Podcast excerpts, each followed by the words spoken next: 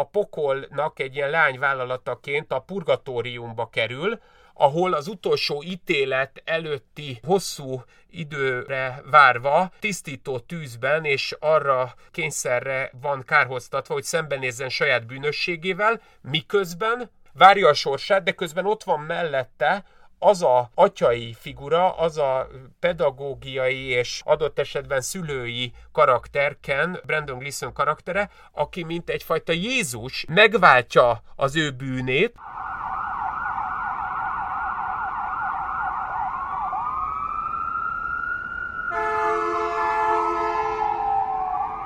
Sziasztok, ez itt a Tangó és Kes, én Topár Gábor vagyok.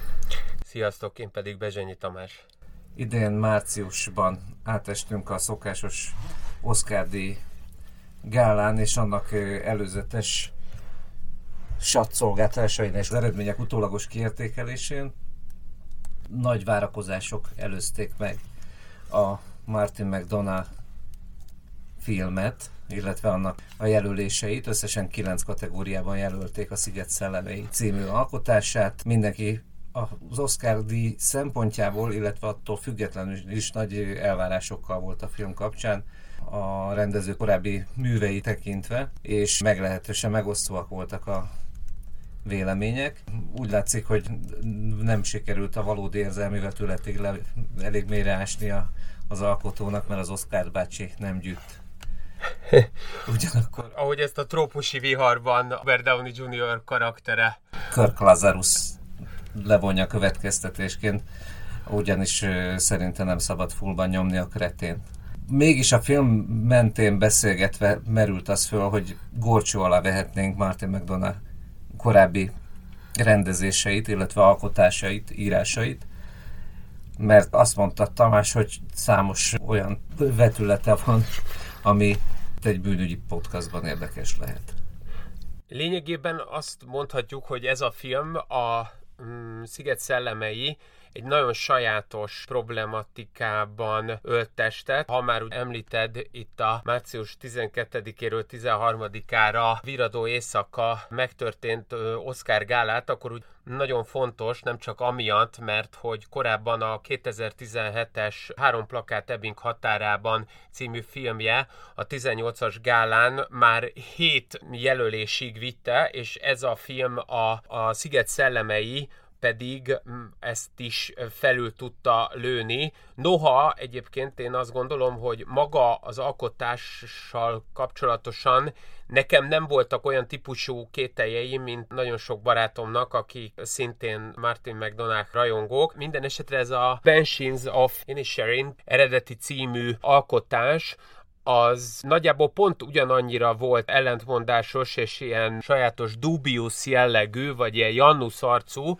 mint ahogy egyébként maga az Oscar díj átadás is majdnem március idusán történt, szóval amikor ezt a drága Cézárt leszúrják Ettumi Fili Brute alapon Brutus és társai, akkor ugye mégis van egy Antonius, aki ezzel nagyon vehemensen és szinte már-már antagonisztikus ellentétben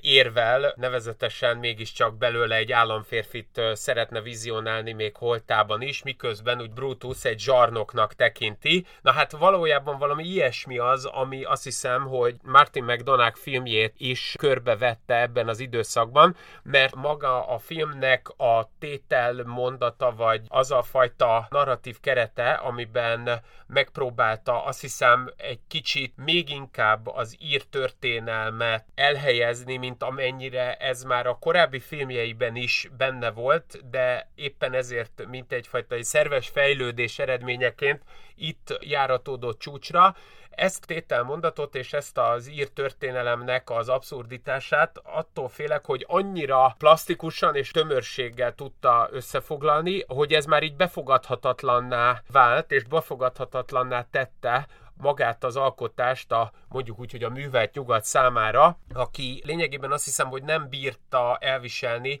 ezt az értelmetlennek tűnő, és a csak azért is alapon működő erőszakot, ami Ugyanakkor viszont az én nézőpontomból, és emellett érvelnék, túl azon, hogy nyilván Martin McDonaghnak az egész filmművészetéről fogunk inkább beszélni, és nem magára a sziget szellemeire fókuszálunk, de mégis ezt le kell szögeznünk talán, és azt gondolom, hogy segítünk esetleg azon hallgatók számára is, akik picit kétségekkel terhes módon kapcsolták le a streaming felületet, ahol megnézték remélhetőleg már a filmet. Vagy támolyogtak ki a moziba. Nyilván egy, egy erős scotch vagy bourbonnek a füstjében, vagy egyáltalán az illatával, mert hogy maga az alkotás az ír történelemről és az ír 20. századi nemzeti önállóságra való törekvésről azt gondolom, hogy éppen olyan főre egyszerűséggel beszél, ahogy ez talán ezen filmet megelőzően bő egy évtizeddel korábban Ken Loach tette a Felkavar a szél című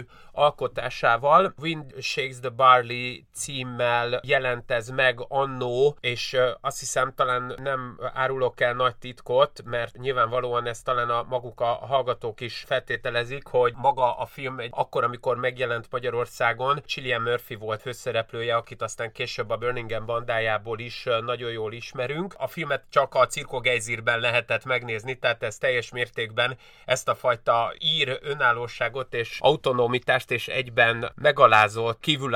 kívülállóságot nagyon szépen tudta képviselni, amikor az ember kijött a napfényes Balasi Bálint utcára, egykori Fehérház képviselőház mellett, és rájött arra, hogy ez az ír történelem mennyire hasonló magyarhoz. Egyébként ez nem véletlen, mert hogy 19. század végén, 20. század elején későbbi Irának és egyáltalán a Sinn mint politikai mozgalomnak szellemi vezérei több esetben is modellként állították az osztrák-magyar monarchiát, és ilyen értelemben Magyarországról mint egyfajta rollmodellről, mint egyfajta példaképről beszéltek, de mindazonáltal maga a felkavar a szél, az ugyanezt a problémát adja be Ken Loach angol rendezőnek a direktorálása mellett, amiben egy testvérpárnak közös harcát kezdjük el végigkövetni a filmben, majd végül, amikor az ír szabadállam lehetővé válik, akkor az egyik testvér tovább folytatja a küzdelmet, és ilyen értelemben továbbra is illegalitásban marad, és terroristaként viselkedik, míg a testvére pedig az ír szabadállamnak a képviselőjeként, és így egy legitim katonatisztként próbálja meg rávenni arra, az ő orvosi képzés miatt egész Írországot a film elején elhagyni kívánó testvérét arra, hogy hát inkább most kezdjék el építeni azt az államot, amiért eddig küzdöttek, Ugyanakkor az ő testvére kivégzése előtt azt mondja neki, hogy az egyik közös barátunkat, ami a film elején szerepel, azt én főbelőttem. És azért lőtte főbe egyébként ezt a korán sem túl intellektuális lovászfiút, mert elárulta őket egy, az angol arisztokrácia felé, és akkor azt mondta, hogy most vagy az van, hogy én amikor őt megöltem, akkor helyesen tettem, vagy most árulnám el magamat azzal, hogyha most meghunyászkodva gondolkodva együttműködnék veled, és nem lennék annyira konzekvens, hogy azért az erőszakért halálomig felelősséget vállalva nem leszek képes kompromisszumot kötni sem az angolokkal, sem bármilyen állam alakulattal, ami nem a teljes függetlenségünket biztosítja. Ez azért is mondom, és azért is vetemettem ekkora spoilerezésre, mert ebben a filmben is nagyon szépen testet tölt az a fajta végletes gondolkodás, az a fajta teljes mértékben a szélsőségekig ki tájolt és kigurított érvelésmód, ami nem ismer kompromisszumot, nem ismer bármifajta feltétel nélkül megadást, vagy olyan együttműködésre lehetőséget adó világképet, aminek egyébként a teljes hiánya, sőt, már-már bántó vagy fájó lehetetlensége az, amit talán azt hiszem, hogy a sziget szellemeinek negatív végkicsengéssel fölálló nézői nem bírtak megbirkózni, hogy ebben a filmben ugyanígy nincsen igazából középút, vagy az van, hogy képviselsz valamit, amivel aztán, ha már életedben elkezdted, akkor azzal is fogsz halni, vagy feláldozol mindent annak érdekében, hogy kimenekülj ebből a, a rendszerből és ebből az inerciából, ebből a akár azt hiszem, hogy nagyon egyszerű és tényleg a kettes számrendszer fajék egyszerűségével működő világból, mint Colin Farrell Patrick karakterének a nővé végére, aki elhagyja a szigetet, azt hiszem talán azt mondhatjuk, kilép Kerry Condon karakterekből a világból, és emiatt gondolom azt, hogy hiába tételmondatszerű, hiába kicsit elemelt és stilizált, és minthogyha a trafóban lennénk, és egy kortárs zenei aláfestéssel működő előadásról lennénk, aminek nagyon nehéz bármilyen segéderő nélkül az értelmezését egy vérbő hülyének megvalósítani, mint én, szóval talán Ladányi Andreával bezárólag nem tudnának annyira tétel mondatszerűen, annyira már-már kizárólag csak esztétikailag értelmezhető egyszerűséggel és finomsággal fogalmazni, mint ahogy maga a film teszi. Így ebben a formában ennyire kifordítva a sarkaiból és megmutatva egy a varrásának valamilyen zakó vagy ruhadarab, aminek a, a viselés közben rejtett zugait ennyire nyilvánvalóvá tesszük, akkor talán sokkal könnyebben felismerik még a gondolkodó ember is, hogy mennyire értelmetlen és abszurd az, ahogy erőszakhoz és saját magunk igazolásához és a saját magunk igazságának a harcolás mentén való megéléséért próbálunk törleszkedni. Egy rövid választ is elfogadok. Neked tetszett egyébként ez a film? Nekem azért tetszett, mert azt a problematikát mutatta be, amit én utoljára egy Ed Harris és Sean Connery párharcában láttam, hogyha emlékeznek a kedves hallgatók, és te remélem minden bizonyal, 1995-ös a Szikla című film, amiben egy Ed Harris karaktere George Washington-t idézi, amiben az az állítás, hogy a szabadság fája kiszárad, hogyha nem árulók és hazafiak vére öntözi, és azt mondja erre az angol Sean Connery, hogy a hazafiság nem más, mint az erőszak önigazolása, ez pedig Oscar Wilde-tól datálja. Ennek hatására egy nyakszirtjére kap is egy erős ütést, és meg is köszöni, hogy így egyetért vele előtte általa is megemlített Vietnámban vitézkedő katona Tiszaol. Én valami ilyesmi miatt szerettem, és leginkább azért, mert úgy éreztem, hogy erre filmre igaz Karthagói teológustól származó Credo quia absurdum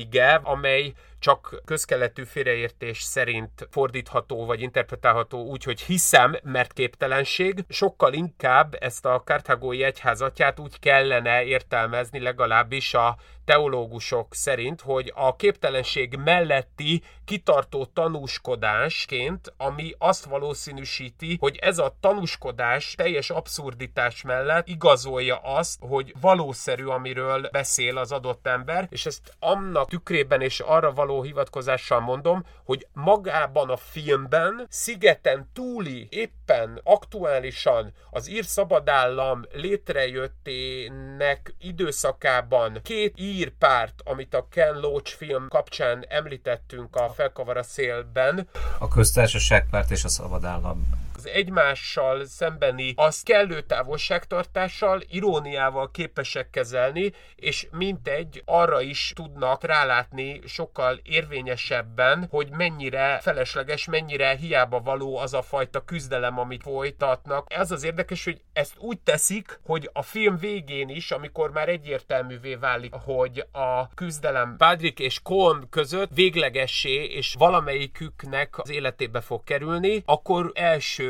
végletes és leginkább agresszív megnyilvánulása a Pedriknak az az, amikor leszögezi, hogy az a harc, amit a köztársaságpárti a szabad állam híveivel folytatnak, az soha nem fog véget érni. Miközben Kolm már talán pont a film végére, csak azért, hogy kellően akkor spoileres legyek, megpróbálna már megbocsátani, amire már egyébként ekkor esélye zérus. Érdekes, hogy ezt idézted Oscar Wilde-tól, az adásra készülve utána olvastam Martin McDonaldnak, a szerzője ennek a filmnek, és ő hangsúlyozottan ír léte ellenére hozik az ilyen hazafias megközelítésektől. Pont emiatt is fogunk tudni majd az egész életműről úgy beszélni, hogy látszólag maga McDonaldnak az egész életműve úgy tűnhet, minthogyha arról akarna folyamatosan filmet csinálni, hogy az ember miért és hogyan válik gyilkossá. Én ezzel még akkor, amikor az első szakdolgozatomat próbáltam valahogy kigurítani ebben a kietlen magyar valóságban, akkor Pipás Pista sorozatgyilkos vagy bérgyilkos esetében próbáltam pont ugyanezzel küzdeni, hogy vajon lehet-e sorozatgyilkos és a bérgyilkos jellemzőit, attribútumait valamennyire szétszálazni, vagy egybe kapcsolni, és azt hiszem, hogy úgy, hogy magának a McDonald'snak a karaktere egy, nem csak hogy egy felvilágosultabb, de alapvetően önkritikára nagyon is hajlamos, és saját maga önironikus megítélésére, pláne a hőseinek a még kedvesebb és még szeretetteljesebb, ugyanakkor végletesen brutális megmutatására hajlandó, és ezre a szabadságfokra egyszerre tud úgy felhágni, hogy közben nem védi magát és a saját testét, ha tetszik, így narratív okokból, szóval nem próbál bármifajta heroikus küzdelmet ácsolni sem önmaga, sem hősei számára. A közben én azt hiszem, hogy ez a fickó úgy a legkomolyabb hazafi, talán a fiatal ír, színi írók táborából, aki azzal teszi meg a legnyilvánvalóbb gesztusokat, vallás, hiten túl pedig nemzethez és a közösséghez, amitől ő elszakadni nem képes ahhoz való hitvallását, hogy ugyanakkor ezért és ez iránt nem törleszkedik, nem veri a melkasát, hogy mennyire ír, hanem amit te jeleztél, azzal talán ugyanabban az interjújában azt is jelzi, hogy közben képtelen lenne nem írként gondolkodni, és nem írként létezni, és ilyen értelemben a saját nacionalista jellege az éppen azért értelmezhetetlen, mert nem reflektív, hanem sokkal inkább a mélyéről, a gyomrából fakad, és ezért is gondolnám azt, Gábor, hogy megkínállak azzal a támadással, mert tudom, hogy imádod, na nem az erőszakik magyar címmel, hanem In Bruges az eredeti címmel talán egy kicsit méltóbbnak gondolod azt az alkotást, ami az első egész estés filmje, amiben én azt hiszem, hogy nem csak, hogy a maga írségéről, vagy konzekvens viselkedéséről, vagy magatartásáról beszél, nincs benne olyan típusú nemzeti büszkeségnek a dekonstrukciója iránti igény, mint a Sziget szellemében, viszont úgy, hogy talán ő soha nem állította magáról azt, hogy gyakorló katolikus lenne, azt hiszem ez a film a legszebb bizonyítéka annak, ő ha minisztrált, ha nem, ha áldozott az utóbbi pár évben, ha nem, ha volt gyónni, bár ugye ez a film ismeretében elég pikáns így kimondanom, hanem ez a film olyan, mintha egy krisztusi történet, mintha egy ilyen nagyon sajátos eszkatológiai legenda lenne a középkorból, és ezért is támadnálak meg, hogy úgy, hogy Yuri, aki a fegyvereket tudja adni azért, hogy a mi fő lázadó és egyben önmagát marcangoló hősünket le lehessen lőni, és csak jogázni tud, azzal együtt mit gondolsz, hogy ebben a nyilvánvalóan bújtatott homofób megjegyzésében a Ralph Fiennes karakterének, a, a Cockney jellegű angol Harrynek, mint főnöknek, a brutalitáson és az ilyen típusú bárdolatlanságon túl te el tudod képzelni, hogy ebben ott van valahogy a bibliai szépség és az a fajta történet, amiben valahogyan jobb emberré tudunk válni. Erőszakik magyar címen futó In Bruges egy nagyon komoly fejlődés történet, aminek a címével már nem akarok többet foglalkozni, szerintem minden magyar cikk, ami ezt a filmet tárgyalta így vagy úgy, az megállt egy rövid megemlékezésre és egy rövid szörnyűködésre vonatkozóan, hogy hogy lehetett ilyen címet adni ennek a filmnek. Itt azért egyébként egy olyan zárójeles megjegyzést kell tennünk, hogy azt nem lehet teljes mértékben érteni talán, hogy úgy, hogy magának a filmnek magyarítását azt Varró Dániel költő készítette és fordította az eredetiből, vajon miért lehetett az mégis, hogy azt hiszem, hogy a Tula Masszat hegyen és egyéb más tényleg szimbólumokba burkolt költőiséggel terhelt szerző, az rábólintott erre a kicsit valóban mondjuk úgy, hogy sufni tuning jellegű címre. Én attól tartok, hogy számos meg annyi megoldatlan bűncselekményhez hasonlóan itt sem fog kiderülni a teljes igazság a maga pőre valójában. Nem lehet őt vádolni, mert nagy valószínűséggel nem lehetett beleszólása a szinkronrendező és egyáltalán a forgalmazóval való együttműködésben, mert nyilván nem voltak egyelő feltételek. Maga mentális eszközkészletét vagy tudását, mint egy, azt hiszem, talán ilyen marxista jelleggel csak átadtam, és a termelő eszközei fölött nem rendelkezett lehet esetleg teljes szabadsággal. Mindazonáltal az egy lényeges kérdés, hogy ez nem csak szerintem egy fejlődés történet, hanem a 90-es évek elején drámaíróként már elismert szerzők, aki a Lennon trilógiát és egyéb, tehát a Kripli miatt, vagy olyan darabok okán, amiket Magyarországon a 2000-es évektől kezdve folyamatosan bemutattak, akár határon túl, akár kishazánkban. Ilyen népszerű író vajon miért dönthetett úgy, hogy Brüzs városára való tekintettel mégis őt valahogy elvarázsolta,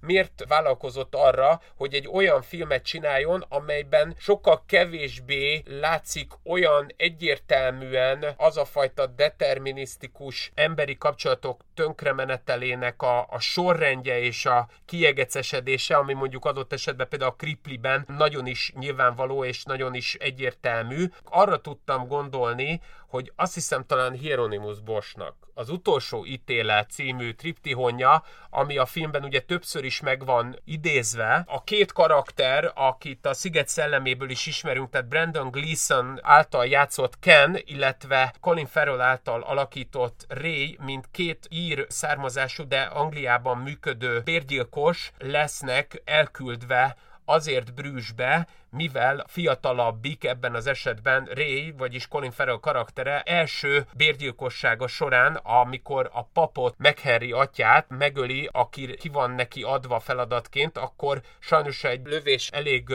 szomorú és traumatikus gurulatot vesz, így pedig egy éppen a saját bűnösségért esgedeklő fiatal kisgyereket, akinek három bűne is van, hogy dacos volt, hogy nem viselkedett jól, és hogy rossz jegyet szerzett, szerzett, azt fejbe találta ez a, az eltévedt lövés emiatt a gurulat miatt. Tehát, hogy nem csak az utolsó ítélet triptihon, ja, az, ami fontos lehet, hanem az is, hogy a Szent Vér bazilikánál is megfordulnak, ahol úgy Jézus vére az a nagy nehézségek és a nagy kihívások esetén újra fluid jellegűvé válik, azt próbálja megnézni Ken. Na most ezek miatt én azt gondolom, kíváncsi lennék, hogy te elfogadod ezt. Mi van akkor, ha Ray igazából Brüst úgy éli meg, és talán egyébként a többi szereplő is, de minden esetre, és elsősorban Ray, hogy a pokolnak egy ilyen lányvállalataként a purgatóriumba kerül, ahol az utolsó ítélet előtti hosszú időre várva tisztító tűzben és arra kényszerre van kárhoztatva, hogy szembenézzen saját bűnösségével, miközben várja a sorsát, de közben ott van mellette az a atyai figura, az a pedagógiai és adott esetben szülői karakter, Ken, Brandon Gleeson karaktere, aki mint egyfajta Jézus megváltja az ő bűnét, és helyette szenved, közben van a hostelnek egy terhes hölgye, tulajdon... Aki hangsúlyozottan nem recepciós, leutalás is van a filmben. Pontosan, tehát vezetője a férjével együtt, akit egyébként ilyen kalambó felesége jellege sosem látunk. Már a férjet. Van, tehát lényegében egy ilyen Szűz Mária karakterről beszélünk, aki ráadásul teherbe esik, és közben van egy nagyon is ószövetségi, ilyen molokszerű bűnös, a Harry karaktere, Ralph Fiennes, és minthogyha ebben a látszólag még nagyon vadul összehányt puzzleben, ahogy ezt én most itt fölvázoltam neked, az vág rendet, mit szólsz ehhez, és látom, hogy el kezdte intellektuálisan érdeklődni iránta, mert hogy belesimítottál, ezt mondom a hallgatók kedvéért, ez mindig jót jelent a Gábor esetében, a belesimít a szakállába, mert ez azt jelenti, hogy meg tudtam őt érinteni intellektualice, ami ugye nem gyakori az én esetemben, de mindazonáltal. Mi van akkor, ha azzal kapcsolható ez össze, hogy Ray nem lehet öngyilkos, hiszen akkor pokorra jutna, éppen ezért, ahogy megmenti a krisztusi karakterré váló Ken őt, és feláldozza azért magát, mint egy ő úgy követel talán ezt még mindig úgy mondom kérdőjellel öngyilkosságot, hogy előtte Harry a főnök nyakon lövi, tehát ott már nagy valószínűséggel így is úgy is elvérezne, és így egyébként ő ezt a fajta bibliai bűnt nem követi el, de Harry, a főnök, ráadásul rosszul, mert egy törpét azonosít egy gyerekkel, öngyilkosságra vetemedik, mint ahogy azt Iskarói Júdás tette. Így az egyetlen ember, aki megváltásra lehetőséget kap, az Ray. Ken megváltja őt, és a bűnösök, akik az öngyilkosság mellett döntenek, azok pedig nyilvánvalóan elkárhoznak a pokolban, és így Brüzs, mint egyfajta tisztító tűz, mint egy az emberi halandóság és az utolsó ítélet között talán egyre inkább táguló, vagy egyre élesebbre, egyre tágabbra nyíló ollónak a megéléseként azt a helyzetet hát kreálja, hogy muszáj valahogy együtt élni a saját bűneinkkel, addig, amíg legalábbis nem jön valamilyen megváltó, valamilyen messiás, aki elveszi a bűneinket. Nagyon érdekes összefüggésbe helyezted az általam egyébként már szinte unásig, illetve hát ez túlzás lenne, hogy unásig, mert megunni nem nagyon lehet szerintem ezt a filmet, de elég alaposan ismert dramaturgiát, úgyhogy a, a szakállam vakarátszása és a szemem felcsillanása az ennek volt köszönhető. Tehát egyébként én a fejlődés film szempontot abban is látom, hogy mondjuk a Ray reakciói hogyan finomodnak, akár a Szentvér bazilikában, van, illetve utána a Hieronymus Bosch triptikon szemlélése közben teljesen más reakciói vannak. Az első esetben, amikor a templomban van a Ken meg a Ré, akkor a Ré leginkább egy dacos kisfiúként rendetlenkedik, zörgeti a széket, hangosan csoszog és bejelenti, hogy őt ezt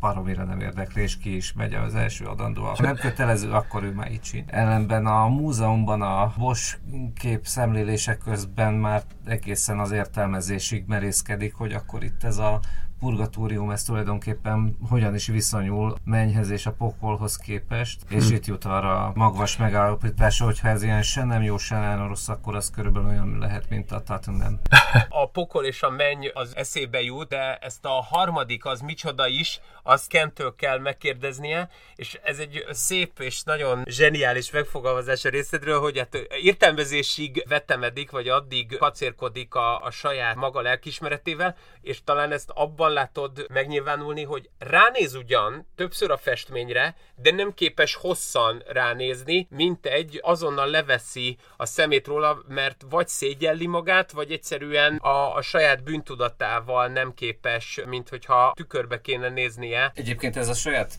bűntudatával való ő, szembenézés, ez már a gyakorlatilag az első jelenetekben, vagy az első percekben megjelenik az ezzel való szembenézés nehézsége, amikor hosszú perceken keresztül csak saját magával van elfoglalva, illetve a saját sérelmével, hogy vele mennyire ki van brácsázva, hogy neki ebben a nyomorult városban kell itt egy csónakban ülni és ránézni házakra, akkor Ken egyébként világosítja, hogy ezt hívják városnézésnek, de addig feszíti a húrt és bosszantja Kent ezzel a önsajnálattal és durcáskodással, amíg az be nem szól neki, és egy pillanat alatt össze is zuhan a szállodai szobában, amikor Ken mondja neki, hogy most akkor mondjam el, hogy miért vagyunk itt, és egyértelművé válik, hogy őt baromira zavarja ez a helyzet. Valamennyire szembesíteni kívánja Ken azzal, hogy ha te itt egy képtelen vagy velem együttműködni és túlélni ezt az élethelyzetet, akkor jelezném, hogy miattad kell neked itt szívnod, és úgy szívnod, hogy én ezt a saját javamra tudom fordítani, mert egy érdekes helyzet azért még megjelenik, hogy ha Rének itt a fejlődéséről beszélsz,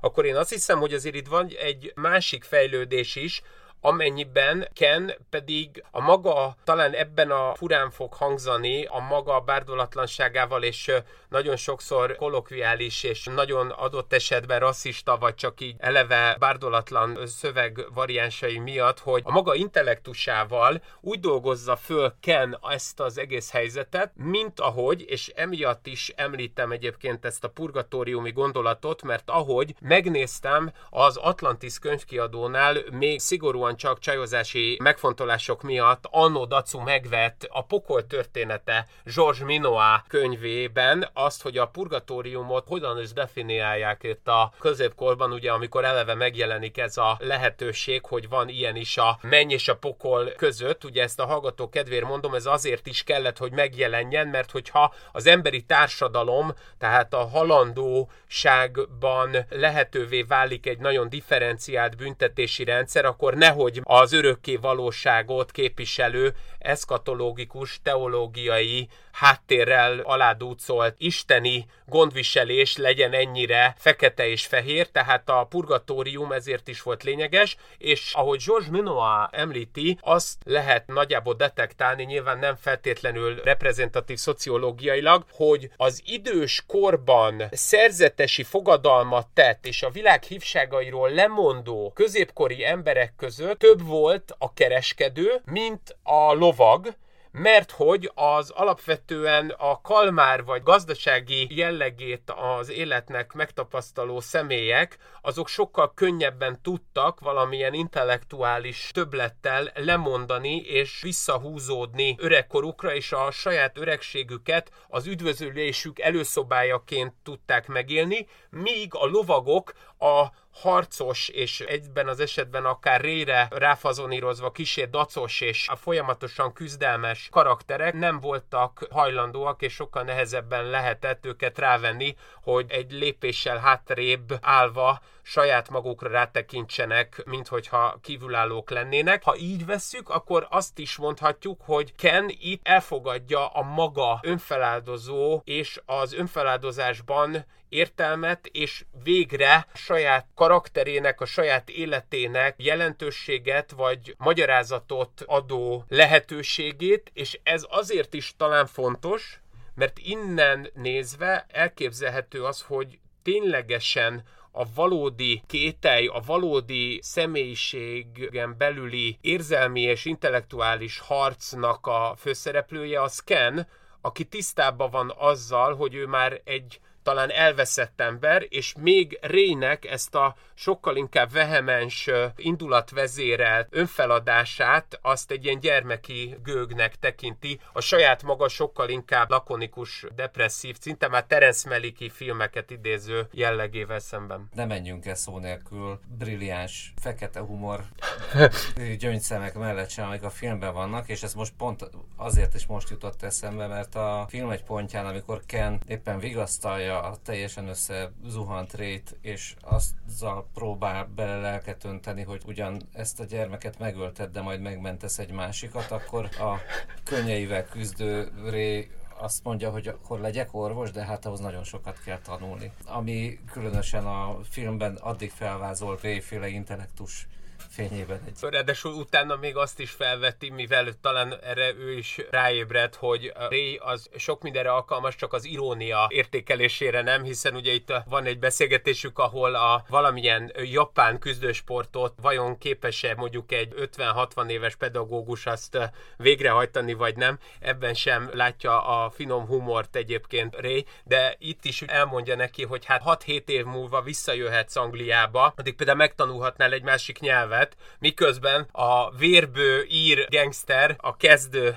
bérgyilkos mondja, hogy hát még ezt az angolt is alig tudom, amivel így mondjuk úgy, hogy a, a klasszikus szociálpszichológiából ismert, ugye kidolgozott és korlátozott kód közti különbség tevésben egyértelműen leteszi a garast a korlátozott kód felé. Megsüvegelendő az önkritikája, ez kétségtelen. Ebben a filmben Ray annak ellenére, hogy egyetlen egy emberülés, egyetlen egy bérgyilkosságot követel, tehát a McHenry karaktert meggyilkolja, mondván, hogy Harry Waters üdvözletét küldi, de Sharon Hens által alakított pap, ahogy kiesik a, a gyontató fülkéből, az utolsó intencionálisan elkövetett emberöléserénynek, hiszen a filmben aztán, noha a krisztusi önfeláldozást követően, amikor a óratoronyból, a harangtoronyból leugrik Ken, miközben a Wrangler Roads című Kevin Cavano írköltőnek a verséből készült zene, ami a Dublinersnek az énekesétől hangzik el, az szól. Azt követően hát egy nagyon komoly lövésekkel terhes párharc indul, ahol ő egyébként még nagyon figyel erre a Szűz Máriának is beillő motel vezető asszonynak a, az egészségére, és ő azt a skinheadet, akit az általa kiválasztott hölgy, mint ex-barátot azonosítja, az sem bántja brutálisan, szóval ő valójában mindenkivel szemben nagyon gyorsan tud brutálisan erőszakos lenni, de soha senkivel szemben végletesen nem, és ez a fajta megbocsátó szellem talán pont emiatt Kenben azért is ölthet testet, mert ha emlékszel, és erre most jövök rá, hogy ott a toronyban, ráadásul amikor azt mondja neki, Ken a Harrynek, a főnöküknek a bérgyilkosságokat már jó hosszú évtizede végrehajtó beosztott a főnökének, hogy végül is én szeretlek és elfogadlak,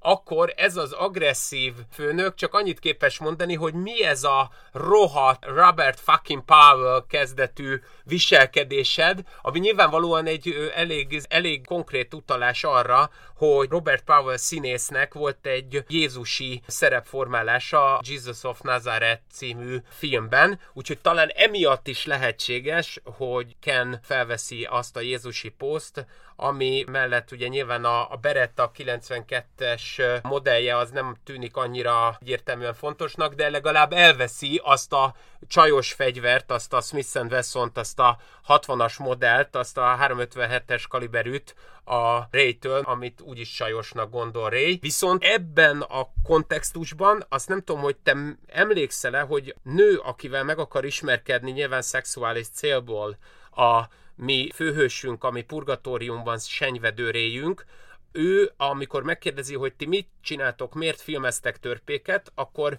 nem tudom, hogy emlékszel-e, hogy milyen filmre utal, aminek itt omást, vagy főhajtást, vagy valamilyen párhuzamot adnak, kérlek szépen, mindenképpen egy hatás alatt álló férfivé szeretnélek varázsolni. Keresem a jegyzeteimben, mert én ezt az előbb följegyeztem valahova, de... Át is tudunk menni akár a következő alkotáshoz, mivel Nicholas Rogue a Don't Look Now című filmjére utal Ray által megismert fiatal brűzsi asszony. A film, ami 74-ben születik meg, Nicolas Rogue rendezésében, az eredetileg egyébként egy novella, egy Daphne du Maurier-nek a szintén azonos címmel Don't Look Now című novellájából készül, amiben egy restaurátor férfi Donald Sutherland és Julie Christie felesége, amikor Angliában élve gyermekük elhalálozik, akkor Velencébe költöznek, hogy feldolgozzák ezt a terhet, és képtelennek ennek a megélésére, így egyre több látomást